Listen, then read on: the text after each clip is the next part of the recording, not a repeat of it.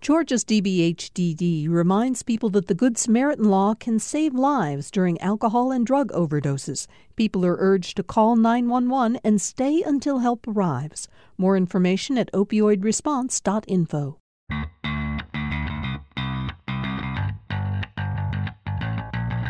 You're listening to Nothing Funny About Money. I'm Matt Gorin. And I'm Michael Thomas. And on this week's episode, we're talking about investing.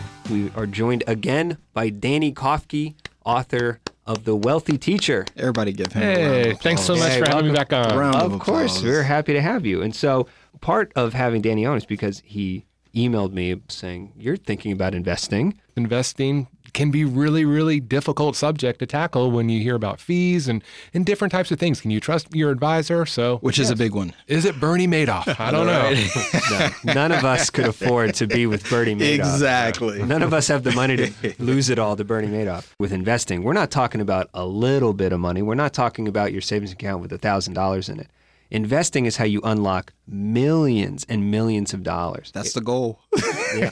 if we look at all these millionaires and billionaires in the United States, they got that way by investing that money and having their investments double, double, double over and over again over their lives. How do we get to that point? What you've got to start doing is contributing. it is very difficult to make consistent long term contributions if you do not have control over cash flow and spending.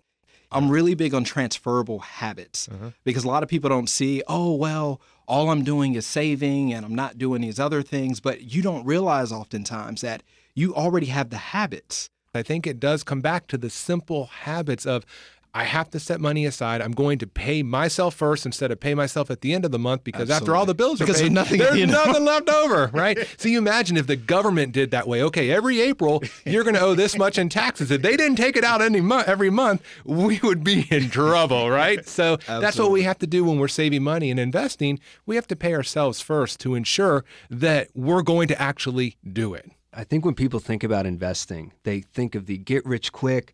If I could just find that one investment, that would then be the way. I'd be an instant millionaire.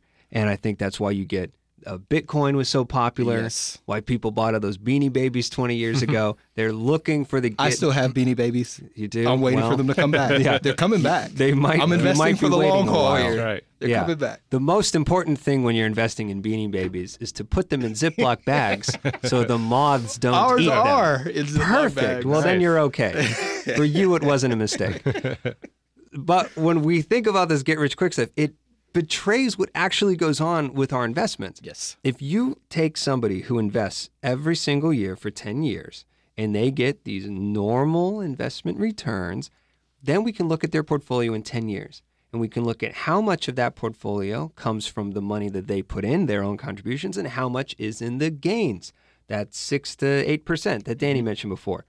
Turns out for the typical person, 85% of their portfolio is what they put in. Absolutely. So when we're thinking about investing, it's not so much, oh, did you get this investment or that investment? It's did you contribute? Are you putting the money in every month? Absolutely.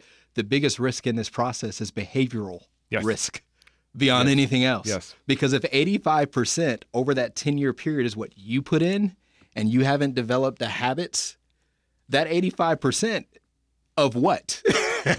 is a very important thing to consider right now, Yes. right? Zero every month been. is still You know zero. I mean? Yes. So- Well, and we've all read the stories of lottery winners, NBA players, that they get this money very quickly, and then within five years, they're bankrupt, they're broke, they don't have anything because it's the habit. So when you're growing up and you're systematically saving every single month for something, then over time, you have those habits built in. And then when you do have this windfall when you retire, you have a lot of money, you're not going to blow it all because you're so used to living on that spending plan. And it's just, it becomes part of who you are, part of your being. I don't know if y'all remember the NBA lockout when that happened. Players were actually borrowing money from the more established players Right. to get through the lockout because that there was no way that they can go into the collective bargaining agreement uh-huh. To have the leverage that they needed unless the players who had the multi multi million contracts helped keep the other players who were basically blowing all their money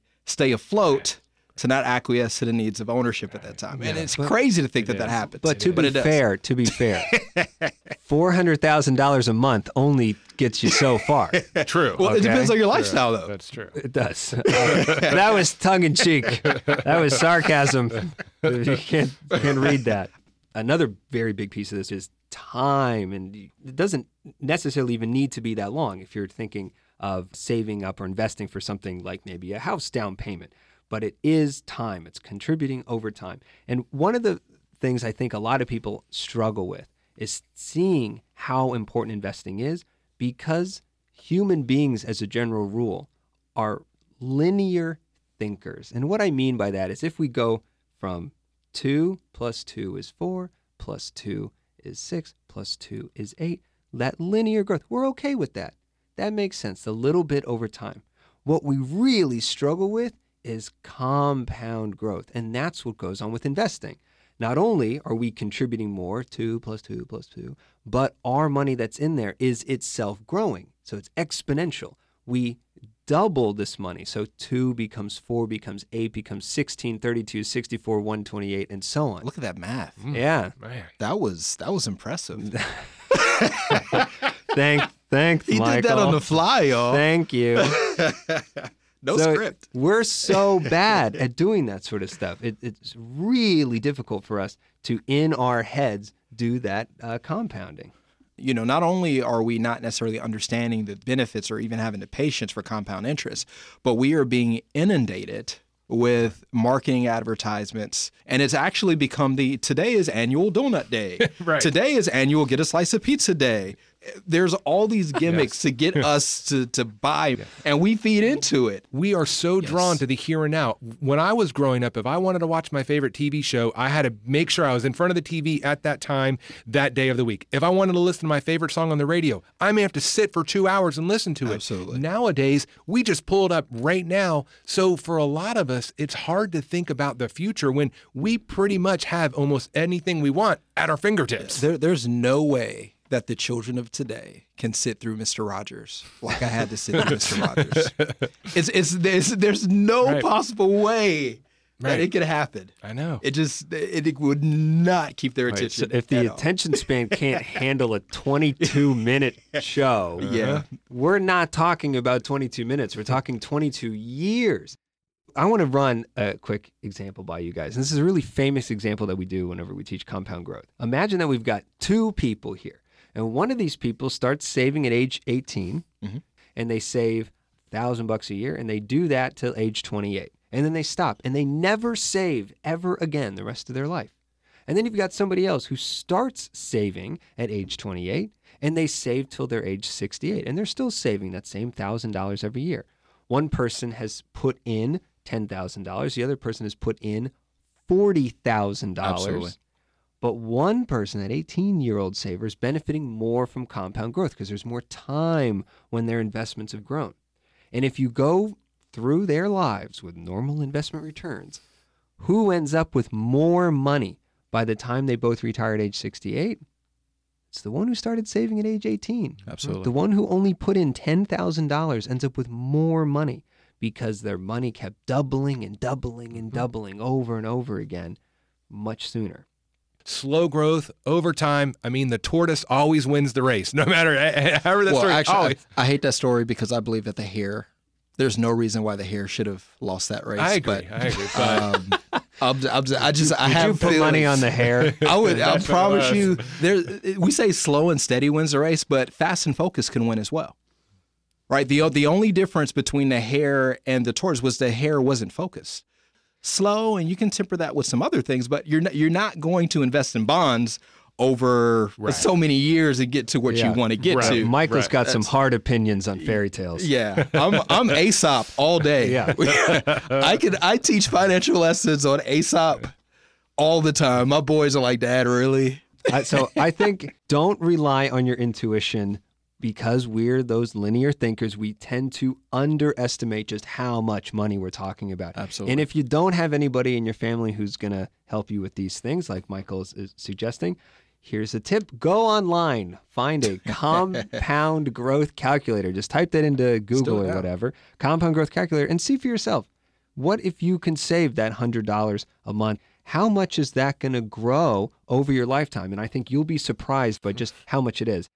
We have got to go to a break here, but before we go, I want to ask a couple questions in a quiz, and we'll give you the answers when we get back. Question number one What profession makes for the best investors? Hmm. And question number two Which gender makes the best investors? Those answers and some practical tips on how to actually go about investing when we come back. Support for Nothing Funny About Money comes from Elwood and Goetz Financial Planning and Investments. As fee only financial planners, they are fiduciaries to their clients. That's E L W O O D G O E T Z dot com. You're listening to Nothing Funny About Money on WUGA Athens. 91.7 and 94.5 FM. I'm Matt Gorin. And this is Michael Thomas, Visit us on campus at the Aspire Clinic. or online at nothingfunnyaboutmoney.org. In the far off year of 2137, Matt and Mike run into each other on Mars, Sector 040717, at the Pro Bono Space Financial Planner of the Year Awards. Matt, is that you? Hey, what are you doing here? What are you doing here? I didn't expect to see you on Mars. Oh, this is crazy. I know. What's been going on? Oh, I've been running a charity for space cats. Oh, the ones with the antennae? Uh, yeah, I think they're actually bugs. Ashley's been asking for one of those, but that ain't happening. Anyway, how are the boys? Man, they're just living their lives. Uh, Tristan is single, and you know he says you don't really know a person until you've dated them for hundred years at least. Yeah, what about Sebastian? Yeah, Sebastian, he's doing some deep space exploration to Alpha Centauri. Uh, we hear from him every space cycle. Uh, but enough about me. Is that the new ZSQ Model 18 bionic leg? Oh, yeah, it's got all the features. Check this out. It's got a cup holder. Whoa! yeah. Nice. Oh, yeah. I plan to get the other leg done in a couple lunar months. Oh, that's insane. I've always wanted one of those. Yeah, being retired for 80 plus years has been awesome. Love it. And you look great, man. Oh, thanks. Just to think, we had no idea what the future would hold, but I'm glad we made those early investments. Yeah, man, there was no way of knowing that someone would create the technology that would allow us to live for hundreds of years. I'm glad we invested too. All that saving we did when we first met has really paid off. Investing in those index funds for years and years, and well, here we are. Here we are. And if we can do it, listeners, so can you. Listeners, Oh, what? Sorry, I, I get a little confused there for a second. I am, after all, 152 years old.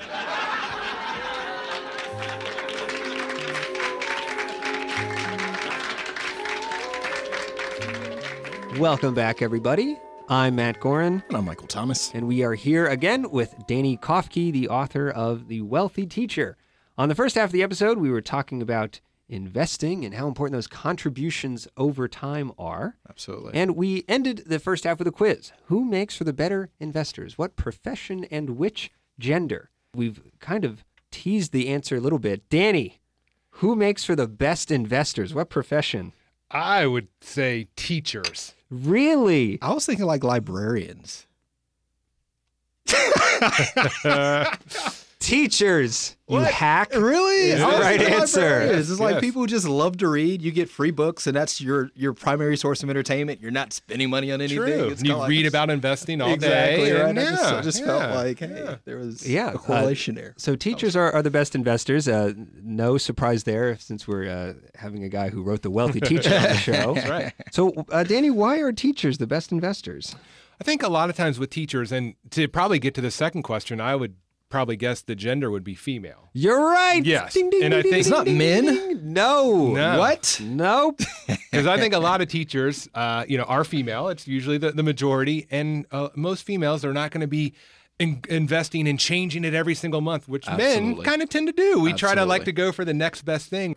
You know, I was thinking too that you know men are less likely to uh, take advice from other people, especially especially if you're doing it wrong. But if we were talking to a woman who'd be more sensible, because Right. men typically are more overconfident. Yep. I'm No, not. women are not just better people. And uh, again, as we've been hinting at, the reasons that teachers and women tend to make better investors is that they are more patient and they don't take unnecessary risks. we want to also talk about a very key part of investing, and that is the role of risk. Risk is kind of like the Goldilocks story. You don't want too much. You don't want the bed that's too big. You also don't want the bed that's too small. You also mm-hmm. don't want to go into too little risk.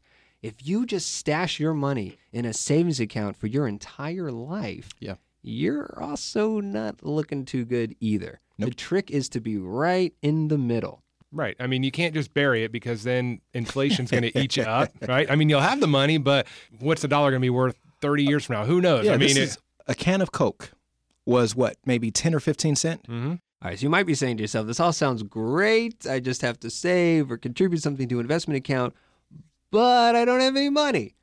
And to help inspire you a little bit, we want to tell the story of a woman named Osceola McCarty, who is famous for being one of the most generous philanthropists in American history.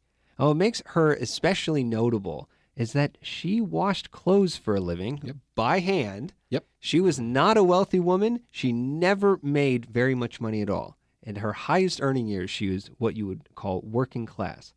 But she did something that was pretty incredible. When she passed away about 20 years ago, she donated $150,000 to the University of Southern Mississippi. And in today's dollars, that's something like 350,000 bucks. So that's no mm. small amount of money. It's a big deal. In her own words, I worked all the time, mm-hmm. night and day. I just worked and saved my money and, and put it in the bank every month. I uh-huh. put so much in the bank. Mm-hmm. And when I turned my business over to Mr. Loft, I didn't owe nobody nothing. I didn't owe nobody. I love it. This is a beautiful thing about this story. This is unheard of, honestly, for an African American woman in 1908 giving the state of the country, women's suffrage hadn't even come about yet. For her to do what she did is absolutely amazing. And if she could do this on the little bit that she have, that gives all of us hope. I appreciate so much of what she did. I think she is a role model for everybody. And then that financial advisor CFP thing in the back of my brain is really disappointed because of the what ifs. Now, Matt, what if she would have had you? How would you coach her along, and what would be the benefits of that coaching? So the money literally went into a savings account. She wasn't taking any risk at all. No risk, which means very low return. And when you're investing over your entire lifetime, you don't need no risk in a savings account. You can be investing in things like stocks, some index funds, as we'll talk about more in a minute here. And if she had put her money into kind of just a, a typical conservative balanced portfolio that any financial advisor could set her up with, she wouldn't have donated $150,000. She would have donated about $600,000 Which is big. four times as much big. And if she had put everything into a riskier index funds, say like the S&P 500, she would have not donated $150,000, but $1.2 million. Hmm, absolutely. Almost 10 times as much money. Take from her story the good parts. She was happy with what she had. She was content. She worked a lot and she saved a lot. Awesome. And then let's also look at this cautionary tale of maybe you actually should be investing in things like these index funds. The hardest part is just to find that balance and that's where many people struggle because it does seem a difficult thing to find but that's where you know you just go back it doesn't we, we don't have to make it so elaborate. Uh, you set up some you want a savings account you have to have margin in place because things are going to happen today tomorrow next week but then once we establish that that's when we can take those risks and we can put a set aside amount every single month do it systematically just like she did over the course of your lifetime and you won't regret it. I've never heard one someone say, "Gosh, I wish I hadn't saved this much money." If someone is listening to this thinking, Am I ready to invest? What are the things that we should keep in mind? And I think we've already touched on some of these. Do you have your budget balanced? Have you paid off your high interest debts? Do you have emergency savings? Do you have hmm. the right insurance policies in place? Mm-hmm. Have you done estate planning? Great. It's time to invest. Now, how do you actually begin that process? and I think this immediately is where people get tripped up. So, what I'd, I'd like to do first is I'd uh, set up an analogy here. You've got your bank, you work with a bank. Inside of that bank, you might have a checking account. That's an account in the bank. You might also have a savings account. That's a different kind of account inside the bank.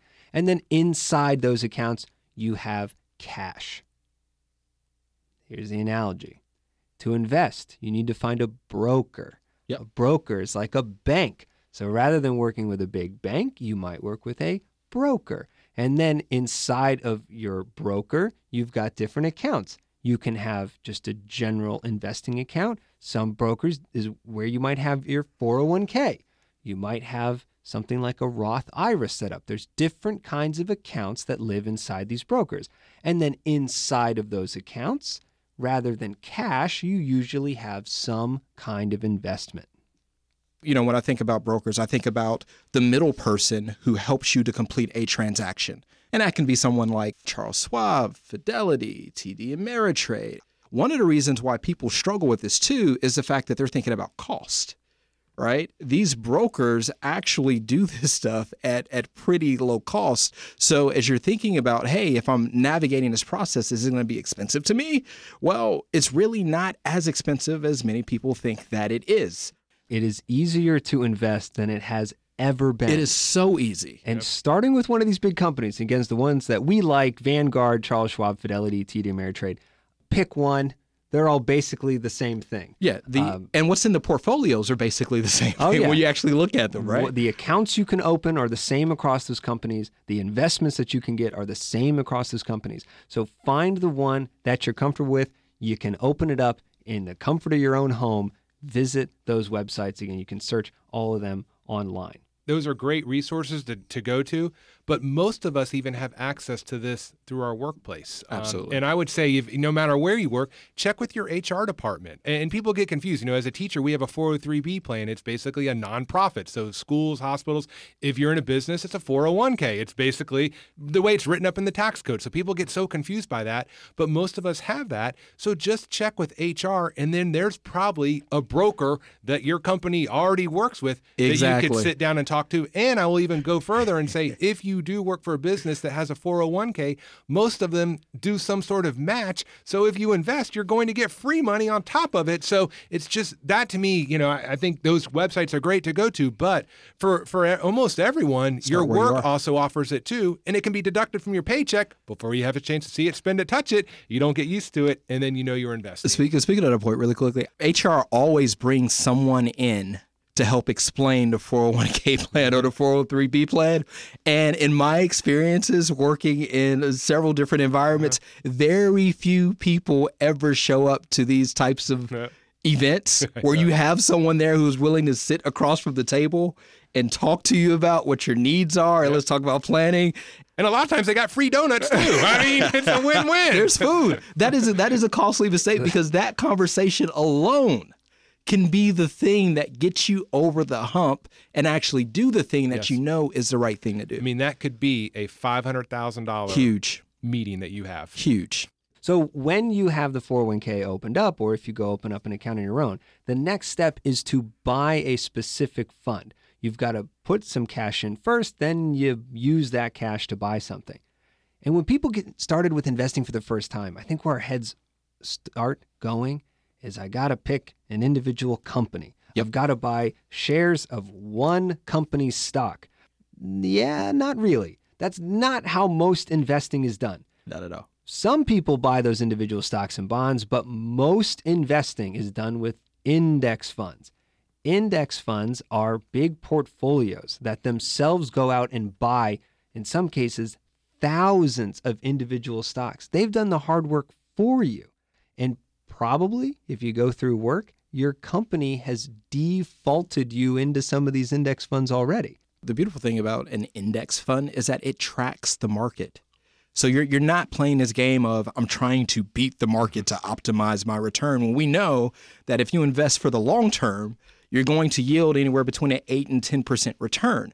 So just by tracking the market, you're almost guaranteeing almost because there are no guarantees with investing that you're going to be pretty close to to gaining a return. And i liken it to my three-year-old. If i write a line a squiggly line on a paper and i say take your finger and just trace it that literally is what we're doing with the market. We're just tracing we're tracking we're following and it takes out the guesswork on your end to have to figure out well, what do I need to do to beat the market when actually just following the market mm-hmm. has proven to be a very effective way to increase your wealth. Yeah, I want to give a specific one of these funds that I have a lot of my money in. It's created by Vanguard. We mentioned them before. Vanguard creates a lot of these funds. You can search online if you want to see all this visually, which I suggest you do. The Vanguard Total World Stock Index Fund. And that index fund includes over 8,000 individual stocks from all over the world that represent every sector of the economy and the point, as Michael's saying, is just to follow what the overall economy is doing. And like he said, you're going to expect maybe that somewhere in around 8% every single year. That's the expectation. That's a lot better than a savings account. and what I hear some people say is, well, is that going to get me, you know, double, double, double every single year? No, it's not going to do that because the global economy doesn't do that. And then on the flip side, I have people say, well, can I lose all my money? I guess technically you could lose all your money, but if the world economy completely shuts down, your problem isn't how much is in your 401k. Your problem is do I have enough ammunition and spam stockpiled in my underground bomb shelter? We're, we're going for the dog food. I've, I've already told yeah. my wife.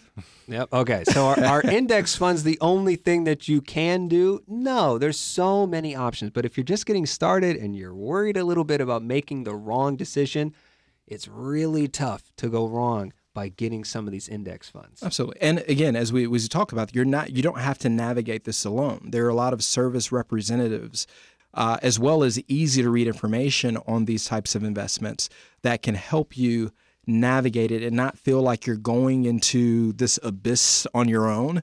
And you know, the index funds, the hard part with them for a lot of people, they're not exciting. We talked about that before. Yeah. So you hear all these guys on TV, I'll beat the market and this and that, and you're yeah. doing this.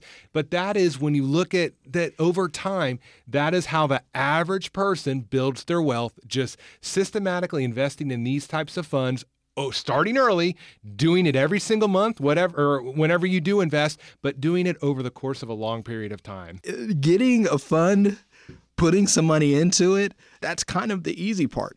It's the behavioral piece of getting over the stigma that is investing is only for this type of group of people. Investing is not for me.